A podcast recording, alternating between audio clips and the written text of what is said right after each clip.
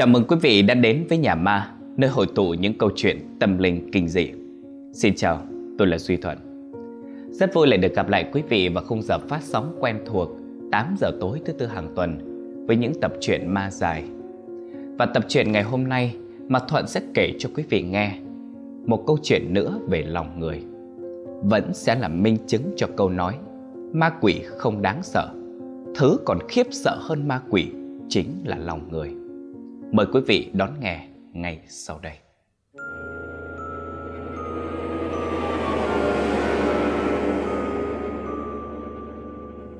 Con bé Âu, con gái cô Hương nhà ở cuối xóm, xình phải biết.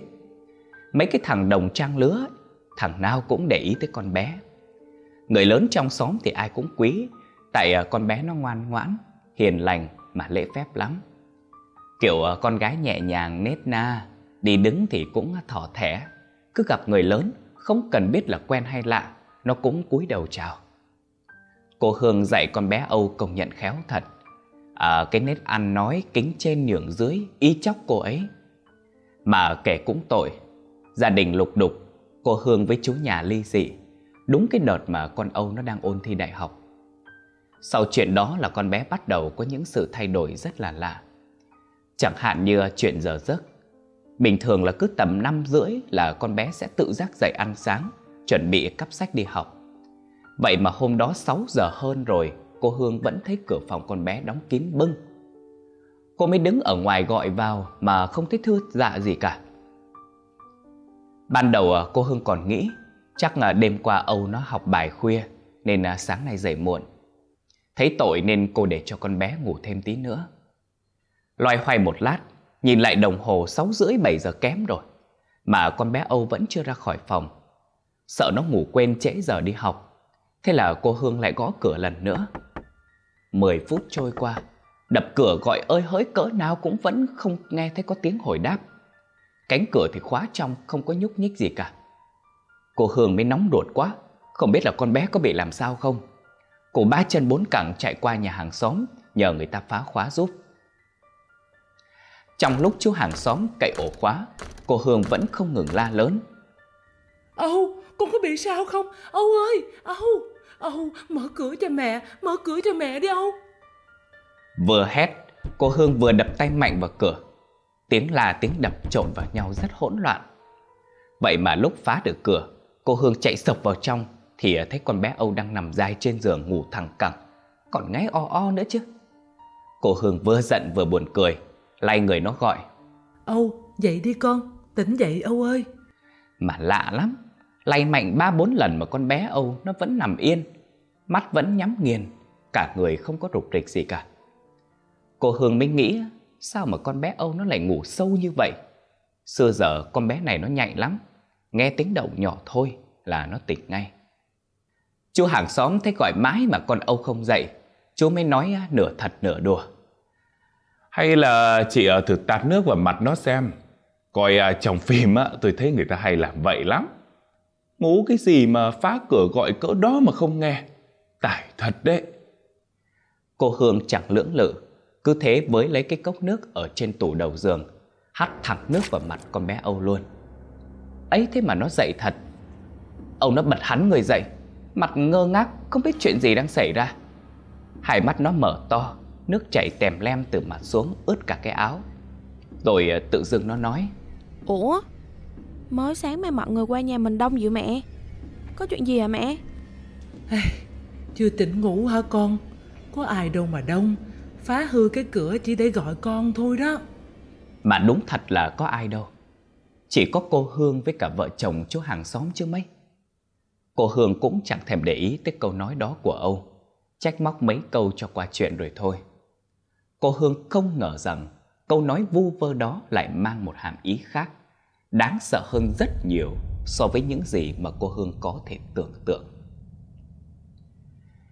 Kể từ hôm đó về sau, tính tình của Âu bỗng nhiên trở nên cục mịch hẳn ra. Đi học về là đi thẳng vào phòng luôn, chẳng thèm thưa chào gì cả. Nó cưa ở rú rú trong phòng chơi một mình, chả thèm đi đâu luôn. Trước giờ con bé Âu nó chơi thân với anh em thằng Hải con bé Thủy đối diện nhà. Vậy mà mấy hôm liền không thấy Âu sang nhà hai đứa kia chơi nữa. Thằng Hải nó mới sang tìm con Âu. Nó đứng ngoài, lay cái cửa cổng rồi ngó nghiêng ngó dọc, Xem mà con Âu có ở nhà không. Nhưng chưa kịp mở miệng gọi Thì con bé Âu từ trong nhà đi ra, Chửi thằng Hải một trận te tua. Mày sang nhà tao làm gì? Tao cho mày vào nhà tao chưa mà mày đứng đó. Cúp mày vào nhà của mày đi. Ai thèm chơi với cái loại như mày? Cái thứ gì mà xấu xí bẩn thỉu? Con bé Âu nó chửi thẳng mặt, Làm cái điệu bộ dữ dằn, Giống như là thằng Hải là kẻ thù của nó không bằng. Thằng Hải nó sững cả người, Tự ái bỏ về nhà luôn. Thằng Hải nó mới về mách mẹ nó Nó kêu chả thèm làm gì, Tự dưng à, qua rủ con Âu đi chơi, Mà nó chửi quá trời quá đất, Còn chửi bậy nặng lời nữa chứ. Mẹ thằng Hải nghe xong mới nghĩ, Xưa giờ mấy đứa nó chơi với nhau làm gì có chuyện con Âu nó to tiếng hỗn láo bao giờ. Với cả, Tính nó hiền mà ngoan lắm, Sao mà chửi bậy như vậy được? Mẹ thằng Hải thì cũng thân với cô Hương. Mấy đứa nhỏ chơi hòa thuận với nhau từ nhỏ tới lớn, Nên à, cô ấy cũng coi như là con trong nhà. Thấy không ổn, nên à, mẹ con thằng Hải sang nhà gặp cô Hương để nói chuyện. Sẵn, thằng Hải còn kể thêm cho cô Hương nghe chuyện con Âu ở trên trường. Chá chịu chơi với ai. Còn hay chửi bạn Cứ mà ai lại gần nó là nó lườm háy đủ kiểu, Rồi còn đòi đánh bạn nữa Mẹ của Hải nói với cô Hương chắc là do con bé Âu bị sốc tâm lý, chuyện bố mẹ ly hôn, nên tính khí nó thay đổi. Dặn cô Hương phải để ý con bé Âu, rồi lựa lời nói chuyện với nó. Chưa mấy đứa nhỏ 17-18 tuổi bây giờ nó nhạy cảm mà nông nổi lắm. Sợ nó làm chuyện gì bậy nữa. Không biết đường nào mà lần. Cô Hương thì cũng ậm ừ cho qua chuyện rồi thôi. Cô Hương biết chắc chắn phải có chuyện gì khác chứ không phải là chuyện hai vợ chồng cô ly dị mà con bé Âu nó thành ra như vậy.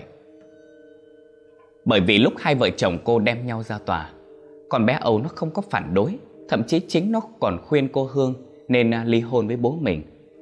Ai, nó cũng chán ngấy cái cảnh bố mẹ cãi nhau từ tháng này qua năm nọ rồi. Tuổi thanh niên mới lớn bây giờ, tụi nó hiểu chuyện lắm, cái gì cũng biết cả.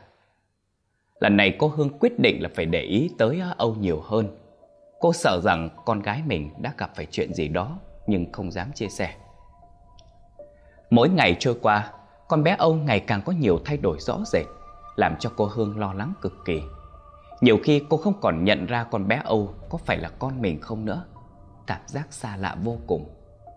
Mấy cái chuyện đơn giản như quét nhà, lau nhà, rửa chén, phơi đồ mà ngày thường hai mẹ con hay chia nhau làm, thì giờ con bé Âu nó không chịu động tay vào bất cứ một việc gì.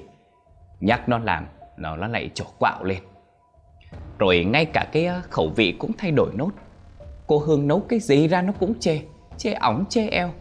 Hôm chê nhạt Hôm thì chê mặn. Có mấy hôm á Nó còn đưa tay lên bịt mũi lại Làm cái mặt khó chịu như người phải cái gì hôi thối lắm ấy. Vậy rồi ờ, nó nhăn nhó. Mẹ nấu cái quỷ gì mà tanh rình Ai mà ăn cho được? Buồn nôn quá đi mất. Nói xong là nó chạy thẳng vào nhà vệ sinh Nôn ói như thật. Cô Hương thấy hành động đó của nó Cô mới nạt cho mấy câu. Tanh chỗ nào đâu? Nấu cho mày ăn từ nhỏ tới lớn đó thôi. Tanh cái gì mà tanh? Gớp Nó tanh rình vậy mà bà cũng ăn được. Nói xong Âu đi thẳng vào phòng Khóa trái cửa lại luôn. Cô Hương thấy nó sưng hô vậy Cô mới nổi điên lên chới cho một trận vì cái kiểu nói chuyện của con bé Âu sức láo Không thể chấp nhận được. Ấy thế mà nó ở trong phòng im re, Không có nói năng hó hé gì. Một chập dịu cái cơn tức, Cô Hương mới ngẫm lại. Mấy hôm nay nó có ăn bao nhiêu đâu, Mà nhìn dáng vẻ lại trông có da có thịt hơn nhỉ. Nhưng đó cũng chỉ là suy nghĩ thoáng qua rồi lại thôi. Cho đến mấy hôm sau, Tối đó độ đâu gần 11 giờ Cô Hương đang ngủ thì giật mình tỉnh dậy Bởi tiếng lục lọi phát ra ở dưới bếp Cô Hương mới nghĩ chắc là mấy con chuột lại kiếm đồ ăn. Cô sực nhớ ra là mình quên đậy nắp nồi cơm. Vậy là cô bật dậy chạy nhanh xuống bếp. Xuống tới nơi bật điện lên thì thấy con bé Âu đang ngồi trồm hỗn, úp mặt quay vào tường. Ngay cái góc bếp. Cái đầu thì cứ cúi xuống đang làm cái gì đó. Cô Hương mới hỏi Âu, con làm gì đó Âu? Sao giờ này chưa ngủ? Nhưng con bé không có trả lời. Cô Hương tiến sát lại gần thì mới thấy Âu nó đang cắm cái mặt vào xô đồ thừa cho heo. Hai tay bốc lấy bốc để Nhét đồ ăn vào miệng. Ăn ngấu nghiến như là bị bỏ đói. Cơm, rau, cá, thịt dính đầy hết lên quần áo. Mặt mũi thì tèm lem Mùi đồ ăn ôi thiêu bốc ra nông nặc. Cô Hương nhìn thấy cái cảnh đó mà buồn nôn vô cùng Nhưng mà vẫn phải nén lại. Lôi mạnh con Âu vào nhà tắm Xả nước xối từ trên đầu nó xối xuống. Cô Hương mới liên tục vỗ vào lưng Bắt nó nôn hết ra những cái thứ vừa ăn. Nhưng nó nhất quyết không là không. Mồm liên tục nói Đồ ăn ngon mà mẹ. Ngon lắm, ngon. Ngon mà. Nó còn làm cái điệu bộ liếm mép giống y như là thèm thuồng lắm vậy á. Trên tay áo nó còn dính mấy cọng bún. Nó mới chụp lấy cho ngay vào miệng Làm cái mặt thỏa mãn thích chí lắm. Cô Hương mới điên lên, Bóp miệng con Âu, Rồi đưa tay vào họng nó tính móc ra. Lúc này, Một ngón tay của cô Hương đã ở trong miệng con Âu. Nó khép hàm răng lại, Cắn chặt, Cố sức mà nghiến. Ngón tay của cô Hương nó cắn mạnh lắm, Như là muốn cắn cho đứt ngón tay cô Hương ra luôn, Chưa chẳng phải chơi. Cô Hương phải la lên. À đau đau đau, Nhả ra nhả ra con, Mẹ không bắt con nôn ra nữa. Cô la lớn như vậy thì nó mới chịu nhả ra, Không cắn ngón tay cô Hương nữa. Rồi nó chẳng nói chẳng rằng gì cả, Đứng dậy đi thẳng một hơi về phòng.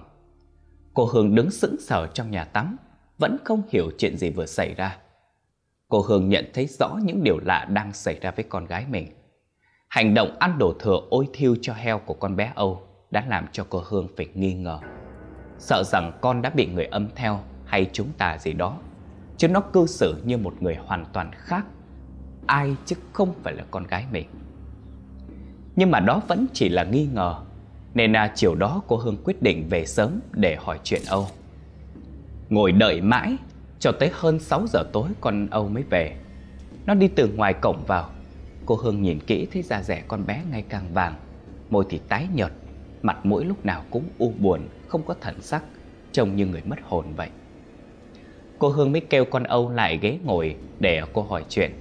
Thế mà con Âu nó thể hiện thái độ chẳng hề quan tâm. Nó đi thẳng về hướng phòng, Ngó lơ cô Hương như đúng rồi ấy. Cô Hương mới bực mình, Túm tay nó kéo giật ngược lại, Thì bỗng dưng Âu nó ngã ngửa ra nền đất luôn. Cô Hương phản xạ đâu có kịp. Tay chân con Âu lạnh toát, Miệng cứ mấp máy nói cái gì đó trong miệng, Rồi ngất xỉu luôn. Cô Hương mới sợ quá Vội bế con bé vào phòng. Nhìn kỹ thì thấy môi nó chuyển sang màu thâm đen Chán nóng hổi, Cả người thì lạnh ngắt. Cô Hương nghĩ chắc là nó bị sốt rồi.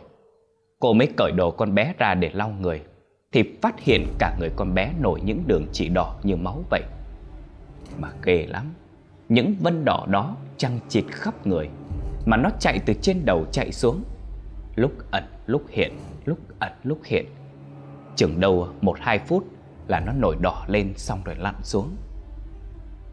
Chưa hết, Móng tay con bé thâm đen gì Cô Hương còn phát hiện trong lòng bàn tay của Âu Có nổi chấm xanh xanh giống như là mực bút bi ấy thế mà cô Hương nhúng khăn vào nước ấm chùi mãi Vẫn không ra. Nó nổi ở dưới da, Nổi lên Chưa không phải là dính cái gì cả. Trong lúc đó, Miệng con bé vẫn cứ lẩm bẩm cái thứ tiếng gì đó, Giống như tụng kinh gì đó vậy. Cô Hương mới ghé sát tai, Nhưng mãi vẫn không nghe ra con bé nói gì. Cô Hương mới đút cho bé Âu vài muỗng cháo, Rồi cho Âu uống thuốc hạ sốt. Đến tối là con Âu nó lại trở lại bình thường như không có gì. Cô Hương mới hỏi nó là, Sáng giờ đi đâu mà sao quần áo tay chân toàn đất với cát? Con Âu không có trả lời, Mà quay mặt vào tường kêu mệt rồi ngủ luôn. Cô Hương lúc này mới định gọi cho cô giáo chủ nhiệm của Âu hỏi chuyện Âu ở trên trường. Thì thấy cuộc gọi nhỡ của cô giáo từ lúc sáng. Cô giáo nghe máy, liền hỏi hai ngày Âu nghỉ học mà không thấy giấy xin phép. Không biết là gia đình có chuyện gì hay không. Cô Hương nghe cô giáo hỏi thì cũng sững người. Rồi cô Hương giả vờ nói là gia đình có việc riêng, Định sẽ nhắn tin xin cô giáo Mà nhà nhiều việc nên quên khuấy đi mất. Mong cô thông cảm cho qua chuyện. Nói chuyện với cô giáo xong Cô Hương mới nghĩ bụng. Bây giờ mà muốn nói chuyện với Âu thì cũng không được. Âu nó cũng không chịu hợp tác. Thôi thì đành phải bí mật theo dõi nó xem sao. Sáng hôm sau cô Hương dậy từ rất sớm. Canh con bé Âu vừa ra khỏi nhà là cô đi theo ngay. Nhà cũng khá gần trường nên Âu nó đi xe điện, còn cô Hương chạy xe máy theo sau. Cô Hương cố gắng chạy chậm nhất có thể vì sợ Âu nó sẽ phát hiện. Âu không hề đi học, nó chạy xe tút ra bờ rìa ngoài thành phố. Rồi để xe ở xuống dưới chân cầu. Cô Hương mới thấy vậy, cứ nghĩ là con Âu nó làm bệnh, định sẽ lao tới. Ai ngờ đâu con bé Âu nó đi xuống dưới bờ cát gần sát nước để nghịch nước. Mà nó cười coi bộ vui vẻ lắm. Hất nước qua, hất nước lại như là đang chơi với ai ở dưới đó. Rồi nó lên bờ cát nằm lăn qua lăn lại, nói chuyện một mình. Đứng ở xa nên cô Hương không nghe rõ nó nói cái gì. Nhưng chắc chắn một điều là xung quanh đó không hề có ai ngoài nó cả. Chưa kể con bé Âu xưa nay nó rất sợ nước. Hồi bé có một lần nó suýt đuối nước nên sợ luôn đến giờ. Chưa bao giờ nó đi ra sông ra suối chơi cả. Tự dưng một ý nghĩ lóe lên trong đầu cô Hương. Đây không phải là con gái mình rồi. Cô Hương lặng lặng rời đi như không biết gì. Sau đó cô đã đem chuyện này kể cho người dì của mình nghe. Mấy cái chuyện này chỉ có thể tin tưởng người lớn trong nhà mình thôi. Mà mọi người biết đó, những người lớn tuổi người ta tin tâm linh lắm. Người ta sống đủ lâu để chứng kiến những chuyện mà người trẻ chưa từng thấy. Muốn không tin cũng không được. Nghe cô Hương kể sơ qua thôi, mà dì năng nặc bắt cô Hương ngay lập tức dẫn con bé Âu về quê ngay, để đưa đi thầy. Từ nhà cô Hương về quê chừng 50 km. Trước khi đi, dì còn dặn là phải đi lúc trời sáng sớm, không được đi buổi tối, cũng không được nói cho con Âu biết dẫn nó về quê tìm thầy. Dạ vờ rủ nó về quê chơi thôi. Trên đường đi mà con bé đòi xuống xe thì tuyệt đối bằng mọi cách phải giữ nó lại. Lúc đến nơi đã là giữa trưa, dì của cô Hương đã đứng đợi sẵn, rồi dẫn con bé Âu qua thẳng nhà của bà Chín, một thầy Pháp cao tay có tiếng ở xứ này. Nhà bà Chín nằm giữa cánh đồng, tách biệt hoàn toàn với những nhà khác. Vừa nhìn thấy con bé Âu là bà Chín bà hốt hoảng nói. Trời trời trời trời đất ơi Con nhỏ nó bị người ta thư yếm nặng dữ vậy nè. Sao bây giờ cô mới đưa nó tới đây? Đi vô nhà lẹ lẹ lên. Mới gặp mà bà Chín bà nói vậy Cô Hương sợ hết hồn hết vía Lật đật mới kéo con bé Âu đi theo bà Chín. Cô Hương kể lại toàn bộ biểu hiện của con bé Âu mấy tháng nay cho bà Chín. Bà Chín nghe xong lắc đầu nói. Hey, Thật ra là người ta yếm là yếm cô Chứ không phải con bé này đâu. Nhưng mà do mệnh cô lớn Có gia tiên trong nhà theo độ Nên nó giật lây sang con bé này. Nó phải gánh thay cho cô. Ôi bà ơi, con xưa giờ đâu có làm ác hay hại gì ai đâu. Sao mà ai ác nhân thất đức quá vậy trời? Con xin bà, bà cứu giùm con gái con với, tội nghiệp nó bà ơi. Ở đời mà, sân si ganh ghét nhau á là chuyện thường. Người yếm á là đàn ông. Ở rất gần cô, quan hệ rất thân cận. Cô tự suy nghĩ xem là ai. Còn bây giờ á, con bé này phải đợi đến đêm, âm binh lộng hành á, ta mới trục gỡ bùa yếm triệt để được. Mấy dì cháu á, cứ ở lại đây đêm nay là được. Mọi chuyện á, cứ để ta lo. Vậy là từ trưa tới tối hôm đó Cô Hương suy nghĩ mãi mà vẫn không biết người yểm hại mình là ai Đến đêm hôm đó chừng đâu à 11 giờ Tự dưng nghe thấy tiếng con Âu ngồi lẩm bẩm Sắp chết rồi Sắp rồi Hút hết máu nó rồi nó sắp chết rồi. Cái tiếng nói và cái tiếng cười nó man dở Làm cô Hương với bà dì nổi hết cả gai ốc lên. Riêng bà Chín thì bà bình tĩnh lắm. Bà lấy trong túi áo ra một cái chai nhỏ giống như kiểu chai dầu gió. Nhưng bên trong là cái thứ nước gì đó có màu trắng như vôi. Bà đổ ra tay mình, Xoa đều lên tay rồi liên tục vỗ mạnh vào đầu của con Âu. Bà vỗ mỗi lúc một mạnh hơn. Được một lúc trên trán của con Âu có nhiều vệt đỏ ngoằn ngoèo. Chạy dọc xuống cổ rồi tạt ra khắp người. Chạy tán loạn, trăng chịt cả lên. Vệt đỏ chạy tới đâu là cơ thể của con bé Âu giật lên tới đó. Vừa nhìn là cô Hương nhận ra. Lúc cái con bé Âu bị sốt Cô cũng đã từng nhìn thấy cái vệt đỏ đó một lần rồi. Nhưng nó không có nhiều như bây giờ. Đột nhiên người con bé Âu run lên cầm cập Gần máu trên mắt nổi lên. Rồi nó quay ngoắt sang lườm liếc bà Chín rồi gào lên bằng một cái giọng nói khàn khàn, âm vang, giống như là nhiều giọng nói phát ra cùng một lúc, rồi chồng đè lên nhau vậy. Thả ra, th thả tụi tao ra. Còn già này, mày có thả tụi tao ra ngay không? Tụi tao mà ra được, tụi tao giết mày chết. Giết mày chết. Bọn mày á, được ai sai tới đây? Tí tuổi đầu mà ăn nói hỗn láo sất sượt à? Còn cả gan đi theo ám hại người trần mắt thịt. Khôn hôn á thì khai ra, còn không á thì tao đánh cho tụi mày chết luôn. Tụi tao mà chết, thì con nhỏ này nó cũng đừng hòng giữ được mạng. Làm gì có chuyện tụi tao chết mà con nhỏ này sống được. Bà Chín chỉ thở dài không đáp lại. Bà ta lấy một cái bọc vải vắt ở cặp quần ra. Khi mở bọc vải ra thì bên trong là một dãy kim châm cứu. Không biết bà Chín đã tẩm cái gì vào những cái cây kim đó. Nhưng khi mở bọc vải ra thì ngửi ngay được một cái mùi gì đó rất hắc, giống như là thảo mộc vậy. Bà Chín châm thẳng cái cây kim lên đỉnh đầu con bé Âu. Là ngay lập tức người con bé Âu giật lên một cái rất mạnh. Bà Chín châm thêm một cây rồi lại một cây nữa. Tổng cộng là ba cây. Cây nào châm xuống là người con bé Âu cũng giật lên giống như là bị giật kinh phong vậy. Mạnh đến mức rung cả giường. Bà Chín mới đưa tay lên định châm thêm cây kim thứ tư. Nhưng chưa kịp châm thì con bé Âu nó mở trừng mắt ra, la lạc lên xin tha. Ôi, đau quá, đau quá. Bà đừng đâm nữa, đừng đâm nữa, đau quá. Ôi dồi ôi, đau quá. Bà tha cho tụi tôi, tụi tôi khai mà, khai hết, khai hết cho bà. Được, ta tạm tha cho các ngươi, Thanh thật mà khai. gian dối nửa lời á thì đừng hòng được siêu thoát. Dạ, dạ, bữa đó có một ông chúa đi với một bà cô tới gặp thầy của chúng tôi.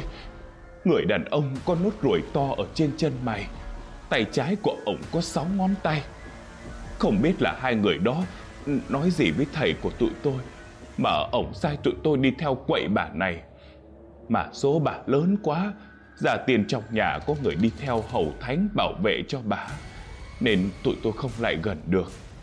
Hết đường rồi, nên thầy kêu tụi tôi theo ám nhỏ con gái này. Con nhỏ là con gái bà này, hành nó thì cũng như hành bà thôi. Nên là tụi tôi đi theo nó mấy tháng nay rồi. Tụi tôi biết có bao nhiêu đó thôi. Tụi tôi kể hết cho bà nghe rồi đó. Bà tha cho tụi tôi đi. Tụi, tôi hứa là không theo ám con nhỏ này nữa. Được rồi, ta tạm thời tin các ngươi. Giờ các ngươi á, lần lượt xuất hết ra khỏi người con bé này ngay lập tức cho ta. Ta sẽ tha cho các ngươi, nhưng các ngươi không được trở về tiếp tay cho gã thầy ác độc kia hại người nữa. Mà phải ở lại đây với ta. Ta sẽ đọc kinh hồi hướng cho các ngươi tu tập để sớm được siêu thoát. Tổng cộng có 5 vong quỷ nhập vào người của con bé Âu. Lúc đầu thì mấy cái vong quỷ không chịu ở lại, chỉ hứa là xuất đi thôi.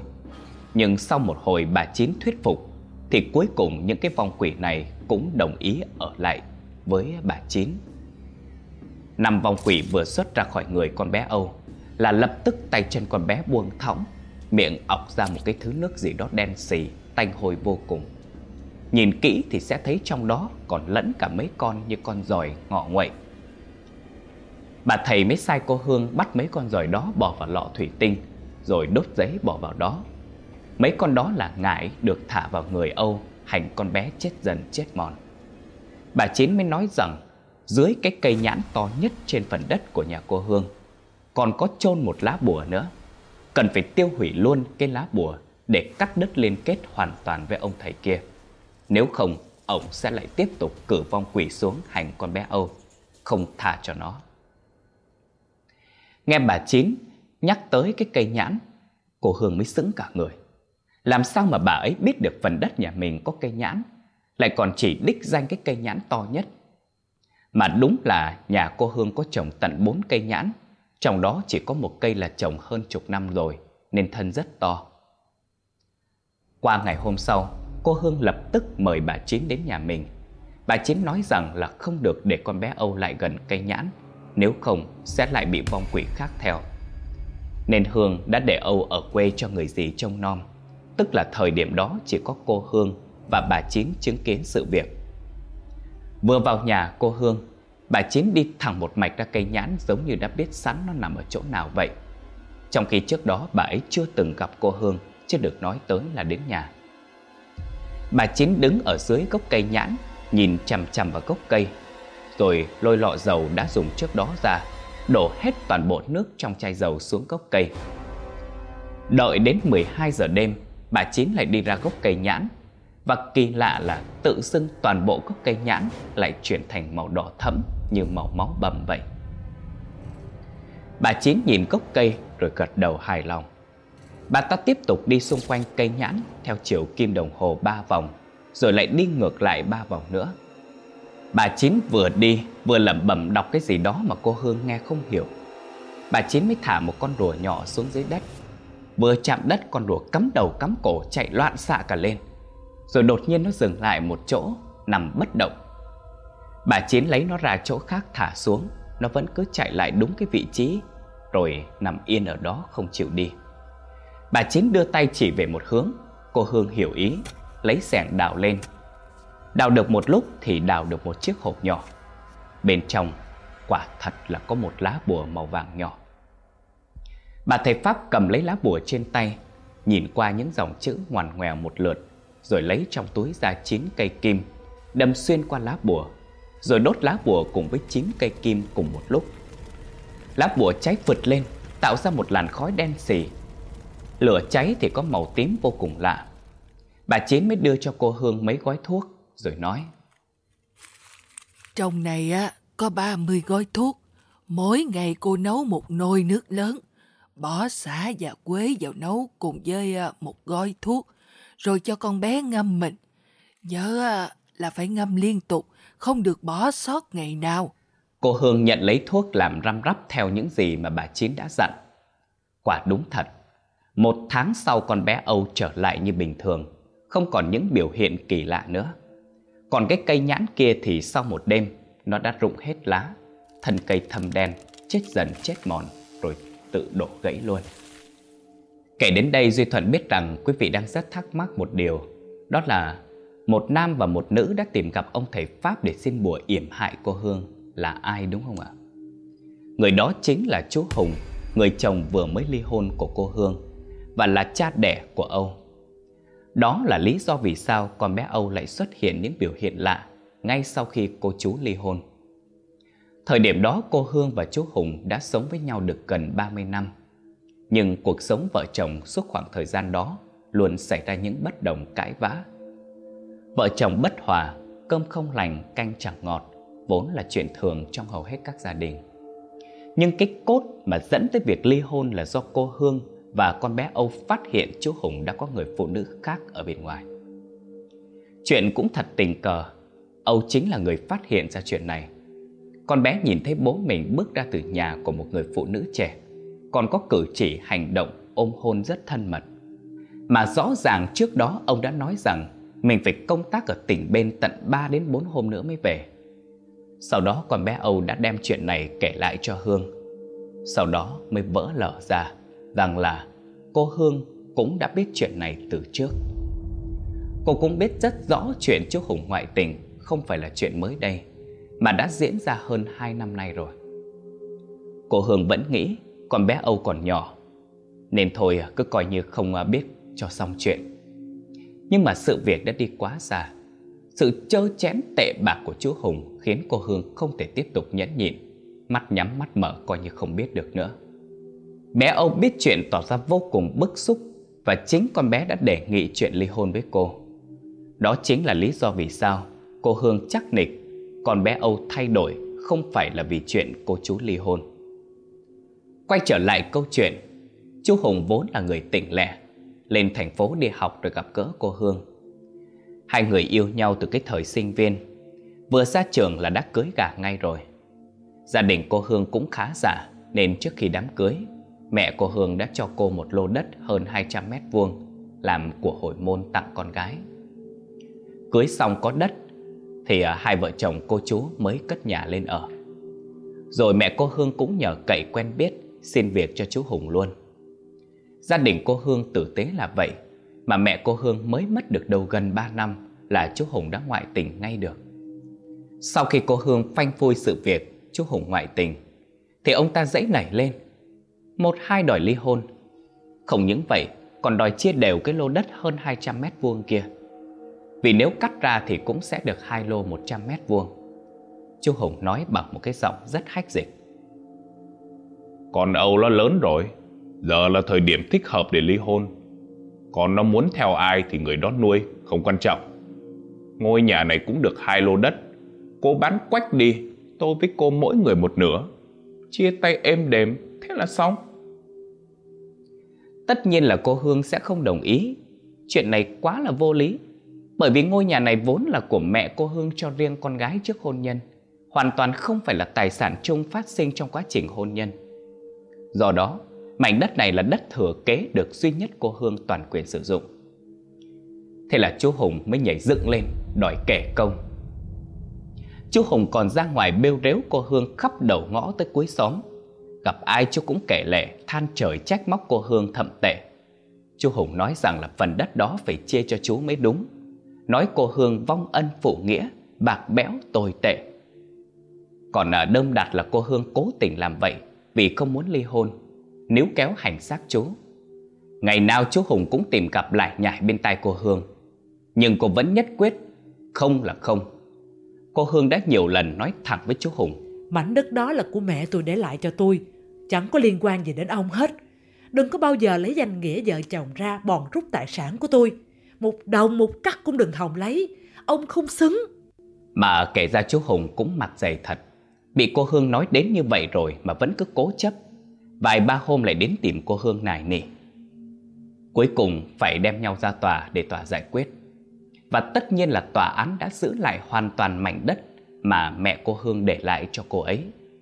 Kể cả sổ đỏ cũng chỉ duy nhất một mình mẹ cô Hương đứng tên, Giấy trắng mực đen, Thì tất nhiên cô Hương chính là chủ sở hữu rồi.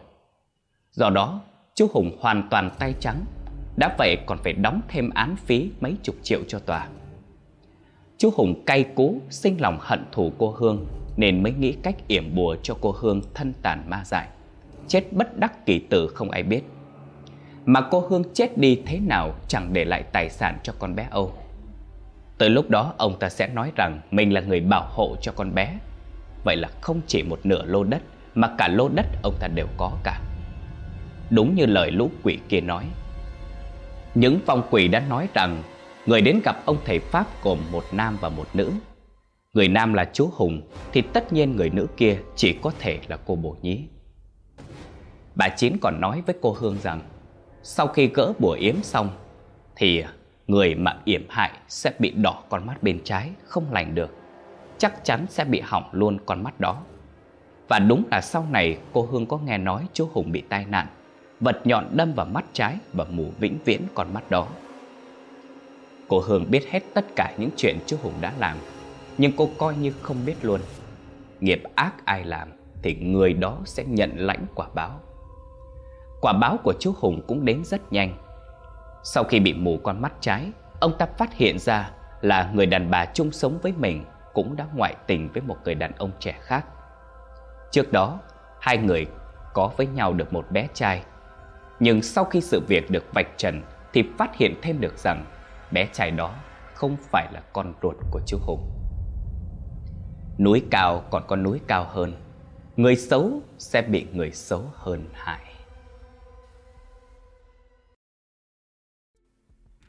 Quý vị thân mến, câu chuyện ngày hôm nay đến đây là kết thúc rồi. Thuận đã hoàn thành nhiệm vụ của mình. Nhiệm vụ tiếp theo sẽ dành cho tất cả quý vị nhé. Quý vị có cảm nghĩ gì về câu chuyện ngày hôm nay?